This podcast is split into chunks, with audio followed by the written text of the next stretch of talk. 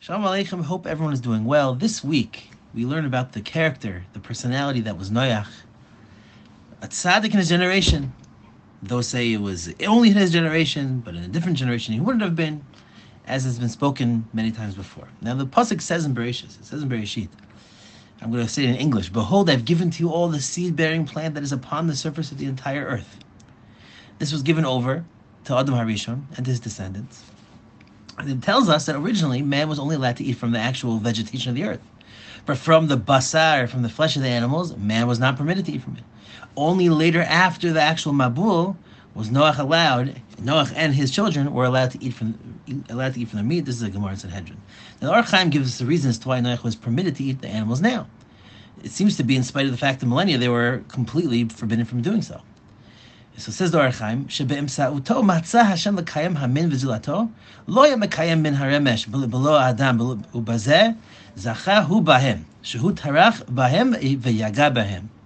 So the Ohr gives us two reasons as to why Noach was permitted to eat from the basar, even despite the fact that it was completely permitted. It was completely forbidden before that point. Number one, he says specifically because he was the reason for humanity's continuation. But secondly, this is the point that I want to focus on, is for the care and the toil for use tarach v'yagabahim for the species. Therefore, Hashem allowed allowed Noach to eat from basar behemah, from the meat of an animal. At first glance, the connection between saving the animals and actually being allowed to kill them and eat them seems a little bit hard to understand. I mean, you'd think the opposite. That Dafka, because he cared for them, he wouldn't be eating them. In fact, we find such a concept when it comes to, uh, I believe it's Moshe Rabbeinu Kohen, when it comes to turning the turning the, the the Nile into blood. So the Gemara explains that why was it Aaron instead of Moshe? The reason is because Moshe had a Satov. So you see the fact that having a relationship, this connection, it's not a perfect, not a perfect comparison, but having that connection, that personal relationship with the thing, it seems to be inappropriate that you're the one who's causing its destruction. So, so too, the fact that Noach took care of the animals would seem to imply that he shouldn't be killing them. It seems to be hard to understand. Precisely because they displayed this, such sensitivity to the pain of the animals, I mean, wouldn't that be the very reason they would then not kill them? And I think you have to think about it the opposite. No. If you really think about it, we see actually that truly the only ones who could have permission to slaughter the animals and the ones who were granted to kill from the animals was the people who had the sensitivity to take care of them. Noach and his family would serve as examples for the coming generations as how we relate to the, the, the creations around us if you think about it, it's a tikkun in the sense of what the Dor Hamabul did. The Dor Hamabul destroyed everything, destroyed even their surroundings. They destroyed even the inanimate objects. The whole world itself needed a restart because they were lacking that sensitivity of seeing the divine in everything around them. As opposed to Noach and his and his family, Dafka, because they treated the animals properly and infusing kedusha and sensitivity to the things around them, adarabba, that's the perfect way to then actually re reapproach these entities. Only Noach and his children, who, who toiled for 40 days and 40 nights with such great care in serving and feeding the animals, could be the first ones to be allowed to eat from the actual flesh.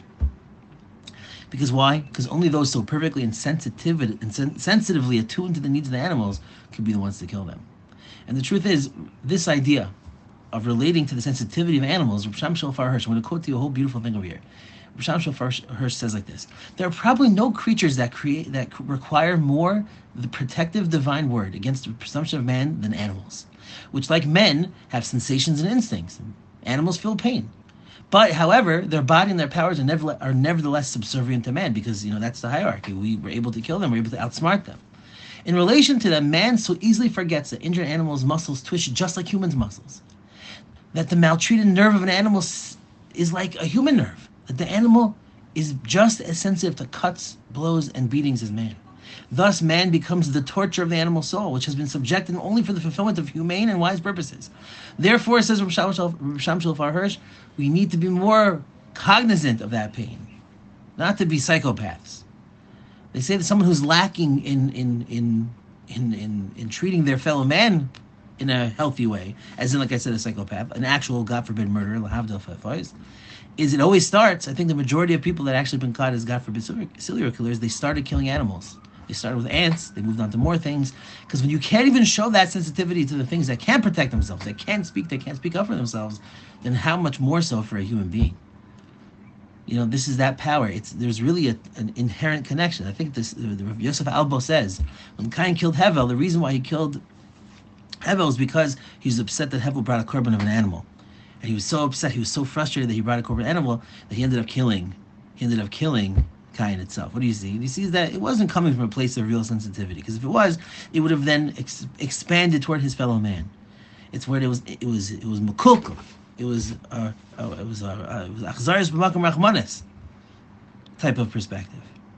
Anyway, from from Noach we see that the Torah values kindness on every level. No matter what we're doing, we must act with love and care with all God's creations, and to have that perspective, that that sensitivity and empathy around everything in this world. All the best. Shabbat shalom v'varach. I hope everyone's doing well. Kol tuv.